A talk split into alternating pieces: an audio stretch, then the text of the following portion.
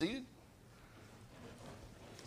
then let's turn our, our Bibles back to our uh, Colossians passage.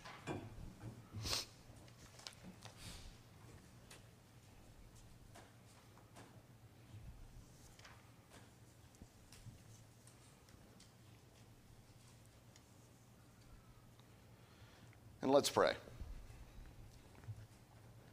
Oh God, because without you, we are not able to please you. Mercifully grant that your Holy Spirit may, may in all things direct and rule our hearts through Jesus Christ our Lord, who lives and reigns with you in the Holy Spirit, one God, now and forever. Amen. Amen. Well, um, we are walking through Colossians uh, slowly, and uh, we're going to look at ch- chapter 3, verses 5 through 11 today. Um, Paul is going to use the analogy of putting on and, and putting off uh, the old self as if he were changing clothes.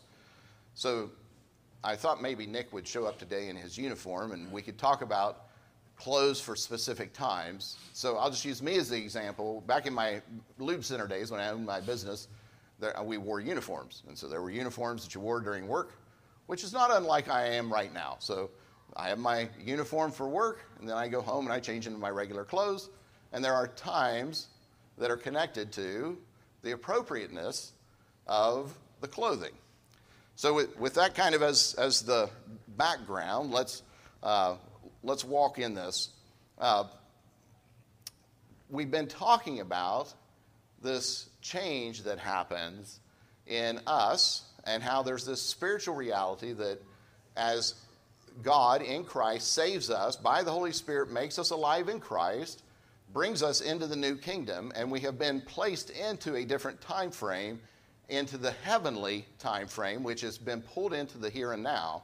And so there's this spiritual reality which we are kind of living into and trying to catch up with. And this is what we're going to be looking at today. In this, in this particular passage, the um, Colossians had false teachers who had been polluted the teaching of the clear, simple gospel, and he was they were turning their eyes of the Colossians, of these young Christians, from Jesus onto something beyond Jesus. So it was Jesus plus something. And, it, and as we've been walking through, and we did a little mirror reading uh, a couple of weeks ago, and we can see some, but there, but there were a variety of things where they had gone astray.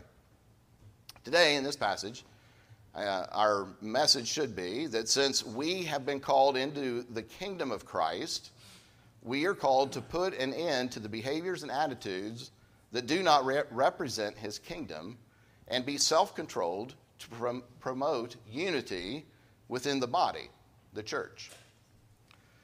So we're going to look at putting to death these things that do not, do not now represent who we are.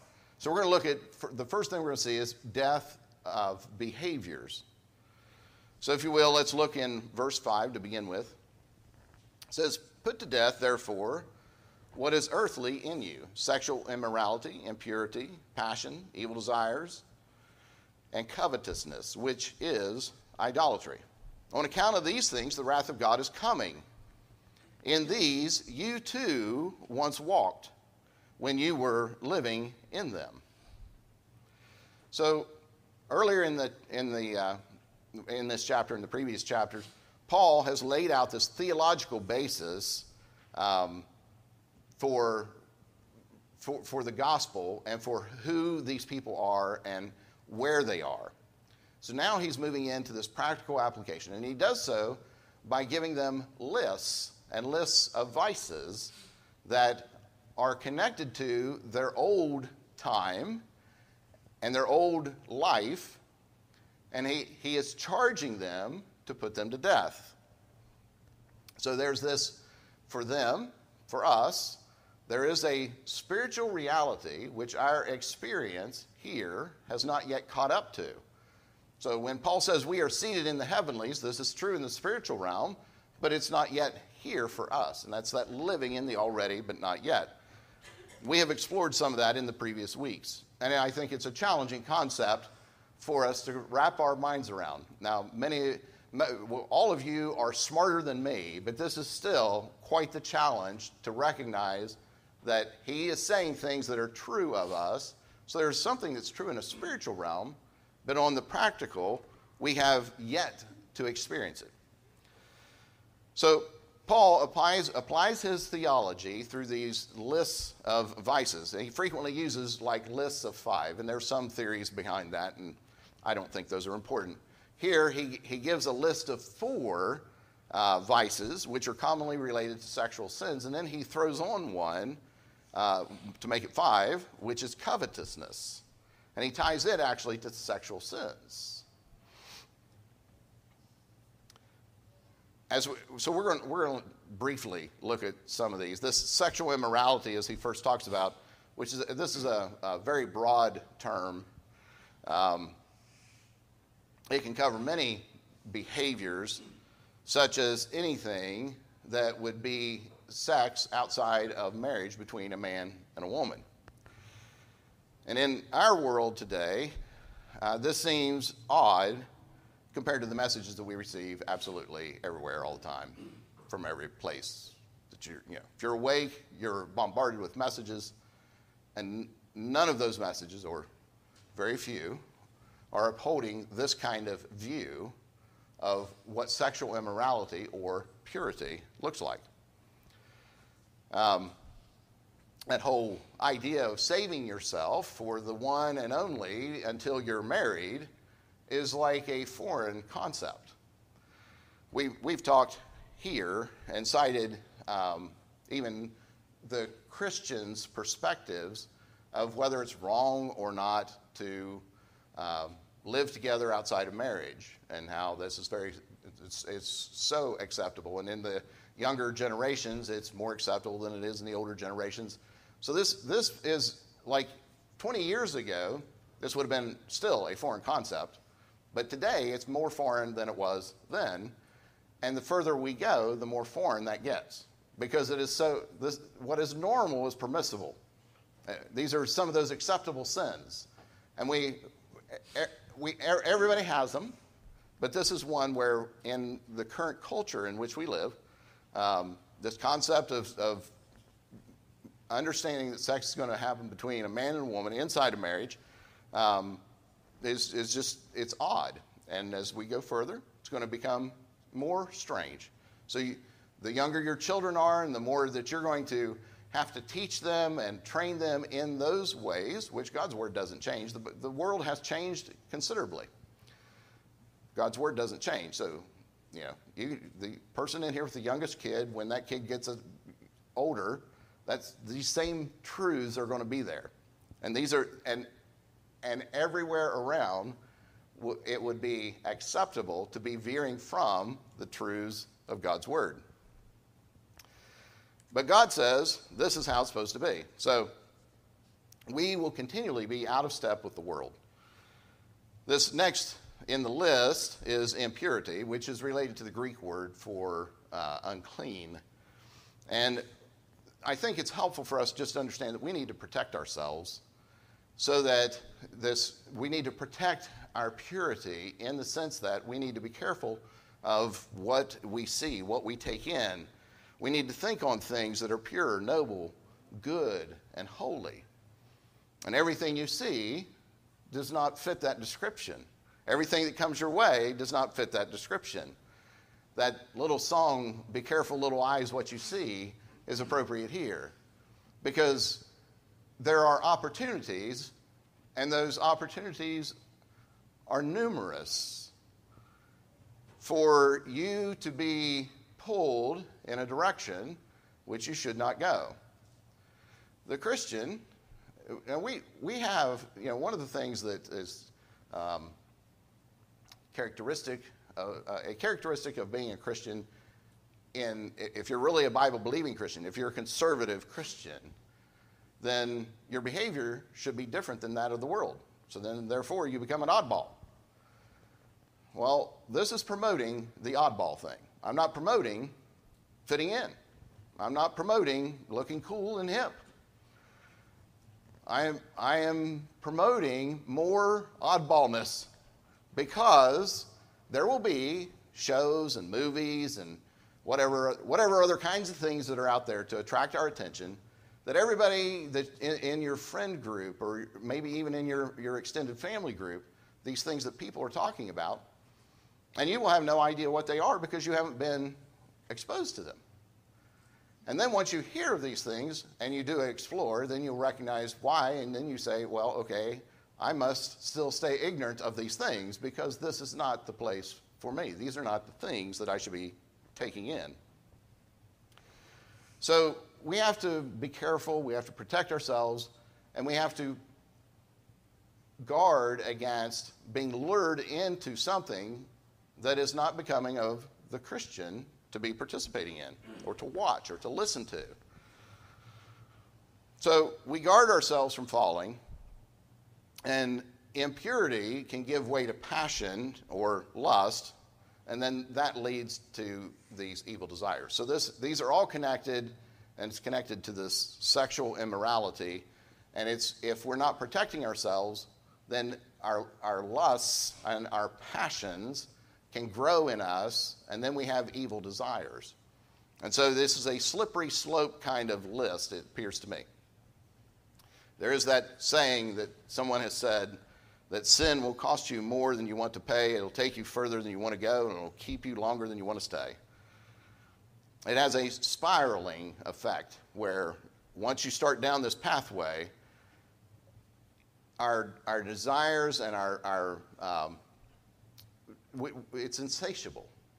The, once, we, once we taste of it, we, we like it and we want more of it. So we need to protect ourselves at the beginning. So it's to this that Paul adds to this list covetousness, which he says is idolatry. Now, he addressed the seventh commandment that thou shalt not commit adultery in the first one of the sexual immorality. So, sexual immorality is going to cover adultery. Yeah. So, if, if, if, he's, if, if you're not to participate in sexual immorality, you're not to participate in adultery. The tenth commandment, so that's the seventh commandment. The tenth commandment is very clear about what you should not covet. So you shouldn't covet your neighbor's donkey or your neighbor's uh, manservant or maidservant, but you shouldn't, com- you shouldn't covet your neighbor's husband or wife. So he, the, the commandment itself is laid out very clear. Paul says that it's because of your sexual greed that it's idolatry. And I think this is a word for us in our world today, as much as we are driven by um, sex, where we identify, we identify who we are by our sex. And this is continually popular. It's, it, it's, there's a growing thing that's happening uh, maybe by the numbers happening more here in West Virginia than it is in other places, that uh, your identity in, in, in, your sex is, is the penultimate thing. So that, that it's big. This is, it's not a secondary issue. This is like who I really am. But Paul is saying it's your sexual greed that is idolatry. Now, I am guessing that if I asked you, do you have a problem with idolatry? Your answer would have been much like mine back in the day, and I would have simply said no, because the passage that we just heard from Exodus, um, I mean, that's, that's idolatry, that where they, they made a golden calf. They, they, you remember the story that Moses is up on the mountain, they don't know where he's going to come back. He's up there talking to God on their behalf because they were too scared, so they sent him. But then while he's gone, they they get antsy and they can't wait for him to come back. So they gather up all the gold and melt it down and make a calf out of it so they have something to worship. Which, you know, there's a bigger thing in here that there's a reality that we are designed for worship. And since they had lost sight of the one true God, they created a God. So when you ask me, or if I were to ask you, do you have a problem with idolatry? Chances are good you might be like me and thinking, I don't make golden calves. We all know, I mean, we all know that is silly. We don't do that. No. My answer would have been no, have no issue. Well, that was back in the day. Um, I, I, now have a t shirt, which I, I wore to one of our summer gatherings, that says, The human mind is a factory of idols. So I understand now, that was, that was a quote from John Calvin, and our, our, our human mind is an idol factory. Now, I think this is, this is just all strange verbiage, it seems to me. Now, you know, I sit around and talk about these things all the time, think on them. So I, I'm, I may be missing how strange this is. But when we're thinking typically of golden calves or something that's going to be set up in, a, in, in a, an altar kind of way so that we can actually go and worship it, that's kind of what we think of I think, when we're thinking of idolatry. But what Paul's laying out here, and then other people have expounded on this over time, is that it is impossible to break any of the Ten Commandments without breaking the first one. The first one is, You shall have no other gods before me. So the root of all sin the root of law breaking is idolatry. It is God making, as Tim Keller puts it. It is God making. Which is, so that's this God making. Takes us back to the garden. So the problem in the garden, during the fall, the temptation, the, the temptation was not just that t- fruit would taste good. It was, the temptation was, I want to be God. It was God making. I don't want to submit to God's ways, and I want to do what I want to do, how I want to do it, when I want to do it. So this is God making. So the root of all sin is idolatry. Keller says, he says, he asks, why do we fail to love or keep promises to live unselfishly? Of course, the general answer would be because we are weak and sinful. So that, this is true. Then he says, but the specific answer in any actual circumstance is that there is something that you feel you must have to be happy. Something that is more important to your heart than God Himself.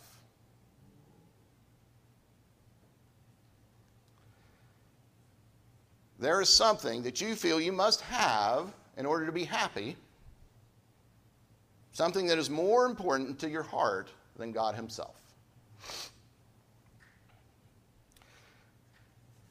Again, this is, this is, a, this is, a, this is a timely word because we make decisions.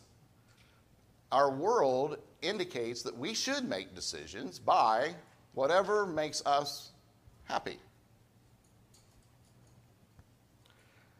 I just don't know how one can live their lives like that. I don't really get everything I want when I want it. And I think when your ultimate quest is for your happiness, it is no wonder you have a miserable life. But when we're weighing out this thing that's in the present, against the thing that may be in the future, this thing that we know, or this thing that's sort of in the spiritual realm, we may be very tempted to satisfy this desire to be happy in the here and now. So I ask you, what is it that's in your life that is more important in your heart than God Himself? Is it human approval? Are you controlled by the fear of man? Is it financial gain? Is it the preservation or improving of your reputation? Is it so that you can have power over others? Or might it simply be in this happiness, it becomes I make this decision because I want a cure for my boredom? Paul reminds us that it's because of these things that God's wrath is being poured out. So there's this thing where God's wrath will come, but there's also this thing where God's wrath has come. So it's this kind of, there's this already but not yet thing with it also. Romans 1 says that God pours out his wrath. This is, Romans 1 would be another um, not necessarily parallel passage, but it's another passage talking about sexual immorality. And Paul says that God pours out his wrath by giving us what we want. Now, every time I tell you that, I get chills in me. That just seems odd. That you will have your wrath, God's wrath you will incur God's wrath by pursuing what you want. So, when your ultimate thing is for your happiness and you are disregarding His rules, His law, you can receive, you will be walking into, you are making a conscious decision to go under His wrath. Yet we do this all the time because sin doesn't have warning signs, and it looks good.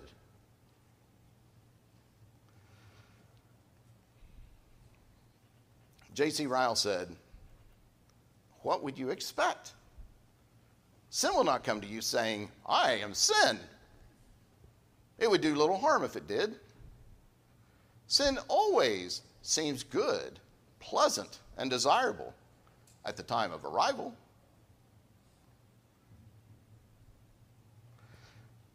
hard, hard teachings, if you ask me.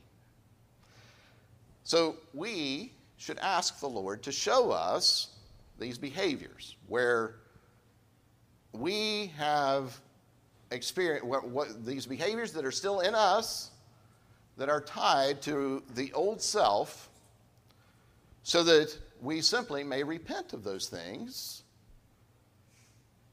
and then stopping sinful behaviors doesn't go far enough. So we need to put to death attitudes which are connected to that old self. So the next thing we're going to look at is death of attitudes. So, verse 8, if you will. But now you must put them all away anger, wrath, malice, slander, and obscene talk from your mouth. Do not lie to one another, seeing that you have put off the old self with its practices so, this the whole concept of like sex and eating and drinking, these are basic human functions that motivate us to action. Uh, beyond that, a basic part of our human uh, uh, experience is our speech. These are things that make us different than the, you know, the other, whatever, the plant kingdom, the animal kingdom, and so on. This is what Paul's addressing here. He's saying that this anger, wrath, malice, slander, obscene talk that comes from your mouth, it's, our, it's in our speech. Now, we all get angry. I, I maybe get angry as much as or more than many of you. But we have the ability to control our tongues. So when, when, you're, when you're at church and everybody's pleasant and there's nothing to be you know, getting under your skin. Nobody's pulling out in front of you in traffic because you know, we're just here in church. It's easy to not be angry. But when you're going about your normal day to day in the routine, whatever that is, and things don't go your way, when you're driving, when you're playing sports, when you are wronged, when you are taken advantage of by somebody else, how do you respond? Do you allow yourself just to like fly off the handle and lose control? To the point where then you later have to go back and apologize because you were a jerk.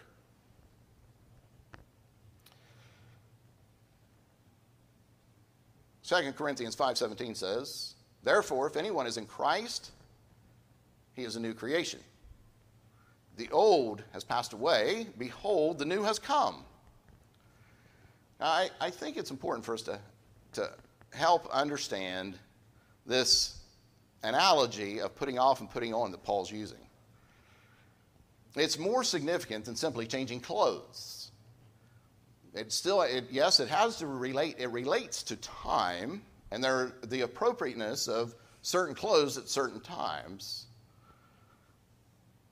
But I think what he's saying here, what he's saying in Ephesians, what he's saying in Romans, is that the old self died with Christ as we were um, brought into him, into Christ, by the regeneration of the Holy Spirit, and we were joined at baptism, is what that kind of spiritual baptism we physically represent when we baptize. We've discussed this in the last couple, few, whatever, last few weeks. 2.12, uh, Colossians 2.12, when it, whenever that was. Um, and if you missed that, I would suggest you uh, find it and listen to it. I think, I think helpful. But there's this, there's this thing where we were joined to Christ. And so it's in this death, it's in the baptism. Baptism is representing the death that we are joined to Christ in his death.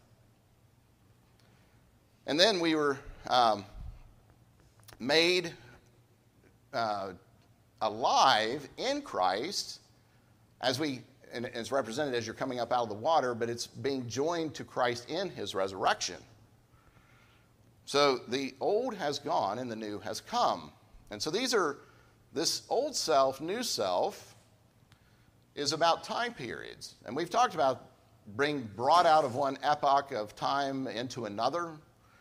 And this, this is what this is talking about. And so you have behaviors that belong to the old self, which has died. So stick with me here. There's this something going on in the spiritual realm that needs to happen in the physical realm, and that is that you have died with Christ. So the old self dies, and then Paul is urging putting these behaviors and um, attitudes to death also. So Paul is saying that we continue in sin not because of our default nature, but because we do not fight sin and put it to death. I think there's far more to understand and unpack in this concept than I'm ready for. I don't know if you're ready or not, but I'm not ready. I'm working on it. But the thing that this is doing for me is there, we are not under the dominion of the old self. The dominion of sin was broken on the cross. The old self died with Christ as you were regenerated. And so, if you could think of, you know, sometimes in our circles we talk about BC, before Christ. Well, that's old self. That's the unregenerate. If you could think of unregenerate and regenerate. So, new self is regenerate. The Holy Spirit has made us alive.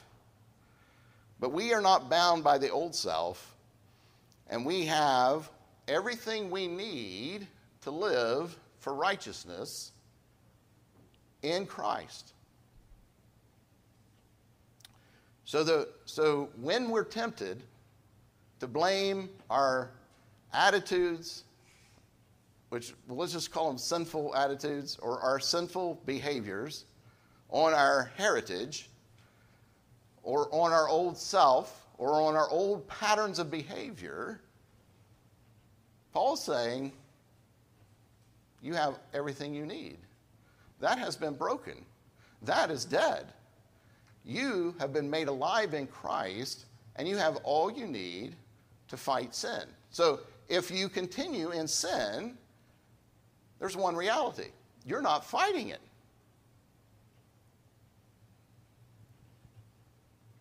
I might just give myself an amen on that one. But it's one of those things that I, w- I would rather blame, that's just me. I know I sounded like a jerk. It's just who I am. Paul's saying those attitudes need to be put to death. And you have all you need by the Holy Spirit regenerating you, and you are in Christ, and you have all you need to put those things to death. But are we even looking for them? Are we recognizing our sinful patterns and behaviors? And then will we recognize them and repent of them so that we can believe Christ for those things which we are looking for elsewhere to make us happy? This is where we're going. If we could take this lesson seriously, if we could forsake the ways of the world, if we could feast on Christ in His Word and at His table, if we could stir each other up to good works, as the Scriptures talk to us about, if we could make disciples, we would be living in stark contrast to the world around us. These attitudes that Paul's addressing here that come out through our mouth is the same place that lying comes from. They're tied to the, or connected to the old self, that that's dead. Now, you know certain families by their reputations around the neighborhood, you school teachers. You can, uh, you can appreciate this that you say a name of a family, and there's going to be something that comes to mind about characteristics of that family.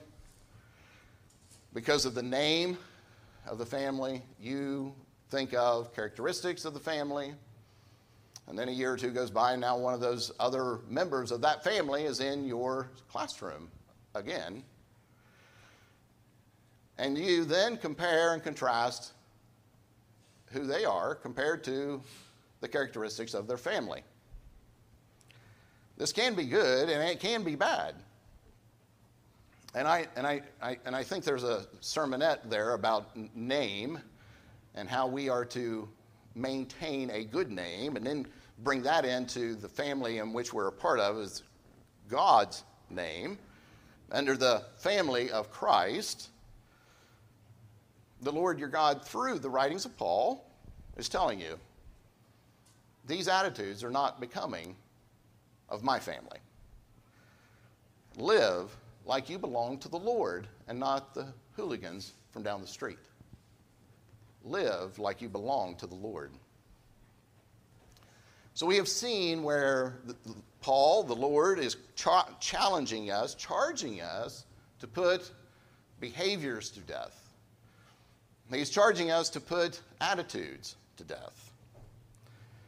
And then for what purpose? And that's to promote unity. So verse 10 says, and have put on the new self, which is being renewed in knowledge after the image of its creator.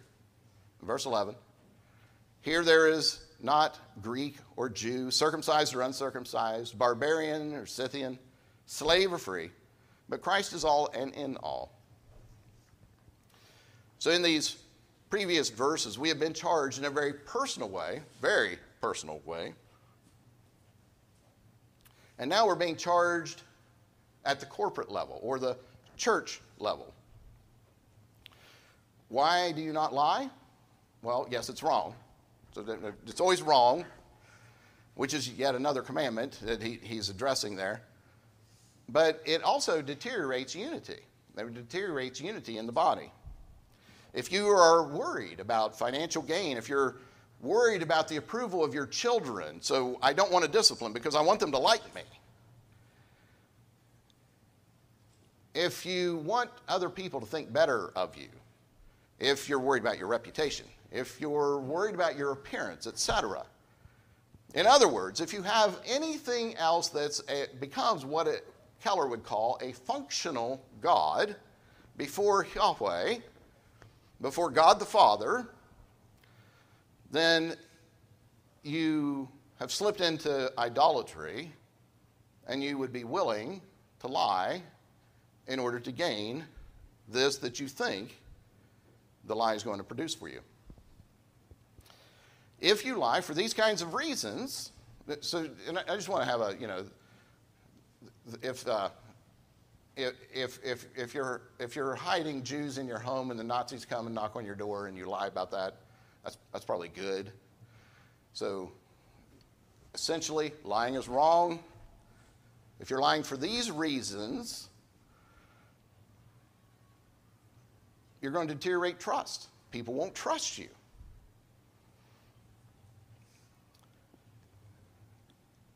The concept is that we have been brought out of the world and into the, this, into the, into the body, into Christ, into the church. And this goes against, or competes at least, with our concept that most of us have been exposed to, most of us been, have been exposed to in most of our Christian walk. That it is a very privatized idea about our faith.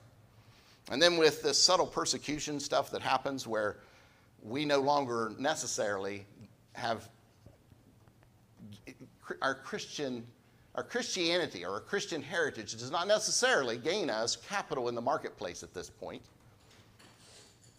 so in many ways there's opposition to it, that's only furthered our ideas of privatiz- privatization of our Christian faith. But this reality that the Bible speaks of is that you are saved out of the world and into the church. You are saved into the body. So there's this corporate aspect of your salvation. And when we think, well, I just really needed you to like me, I did not want to admit my failure, so I don't tell you the truth, we are deteriorating unity in the body. Our sin, all our sin, though it may be very private, because it may belong up there in that first section we talked about which is private. We may think that uh, it doesn't bother anybody but us. And after all, it's not hurting anybody. Well, that's not what Paul's saying. So, unless you somehow know better than God, you're wrong. Your private sin, it affects the unity of the body. It's not only lying, this, this as he's charging us with unity, this is kind of still under, it's governed by that do not lie thing, but it's also connected to the rest of those on the lists. and a lot of things that aren't on the lists.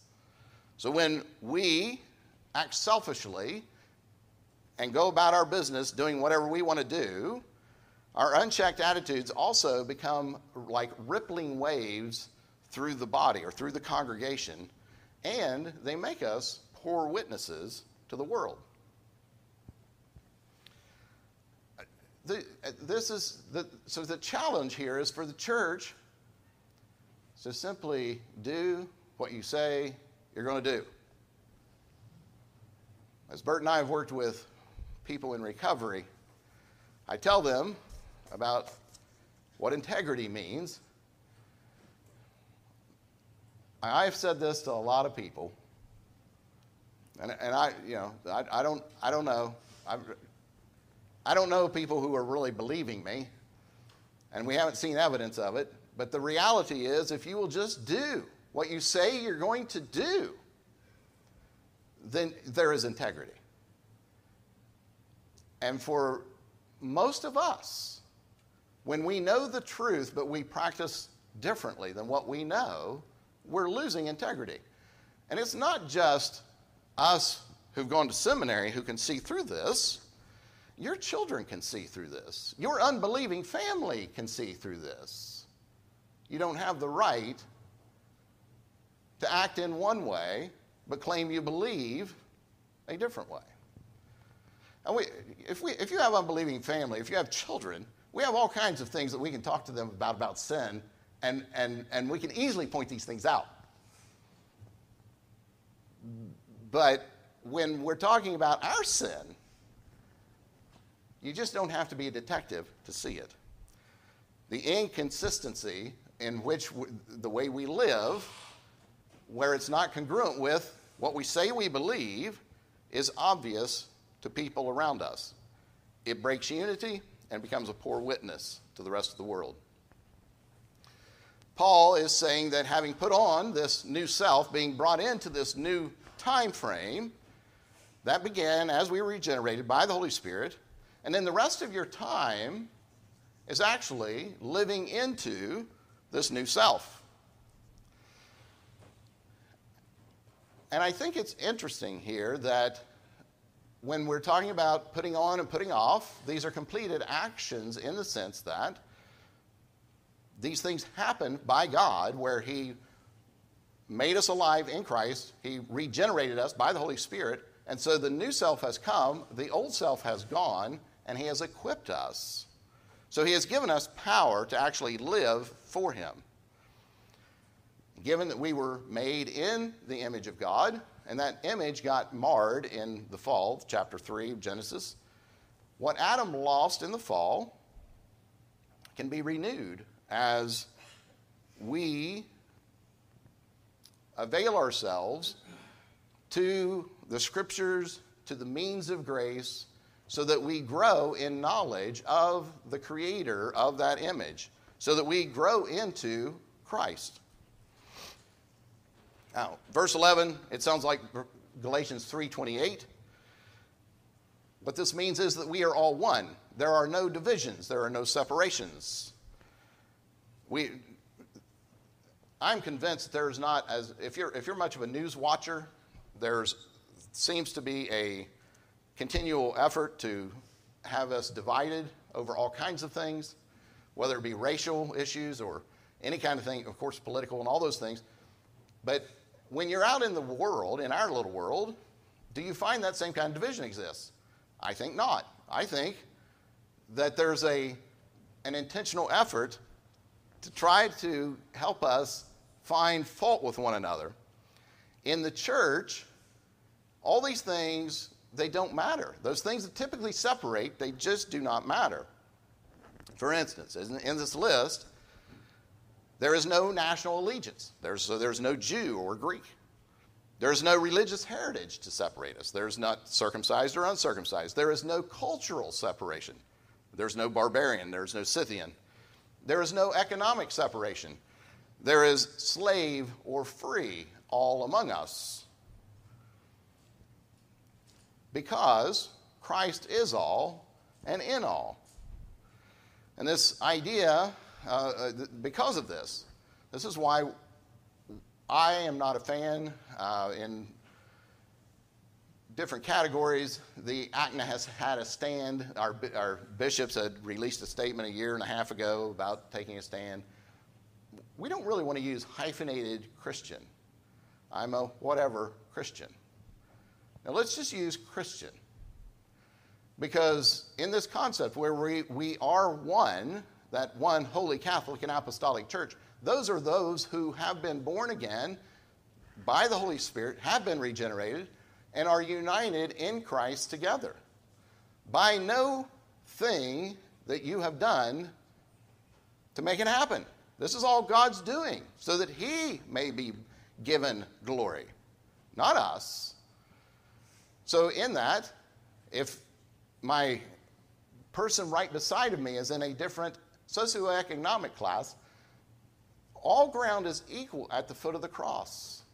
It doesn't matter the, the, all those things that the world is telling us separates us and we should, be, we should feel bad for, they all go away in Christ because all ground is equal at the foot of the cross. We are sinners in the process of being saved. We have run in today to receive grace from the cross, to be reminded about Him and not us. We may have even tried this week to put forth our good efforts. And maybe you too have failed. But we come to the foot of the cross and we can drink afresh of His grace that He has to offer us again today.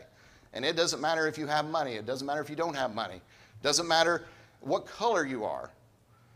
Whatever it is that may separate us, we are all one in Christ. And so, this, as, as in Galatians 3.28, it seems, Paul is saying that we're all one. And, and that this is where God does not have um, favor on any of those things that might catch us. We might have favor over this one, over that one. Our God doesn't. He, by his own graciousness, sets his love upon us and draws us into himself. And so we find our identity not as a hyphenated whatever or a hyphenated Christian. We just find ourselves, we call ourselves Christians. We call ourselves Christians because we identify as people of Christ. Now, we will talk more in, the, in next week uh, about putting on the new self and its implications for us. Uh, so, this may have been a bit of a Debbie Downer kind of uh, sermon when we're just talking about putting off the old self.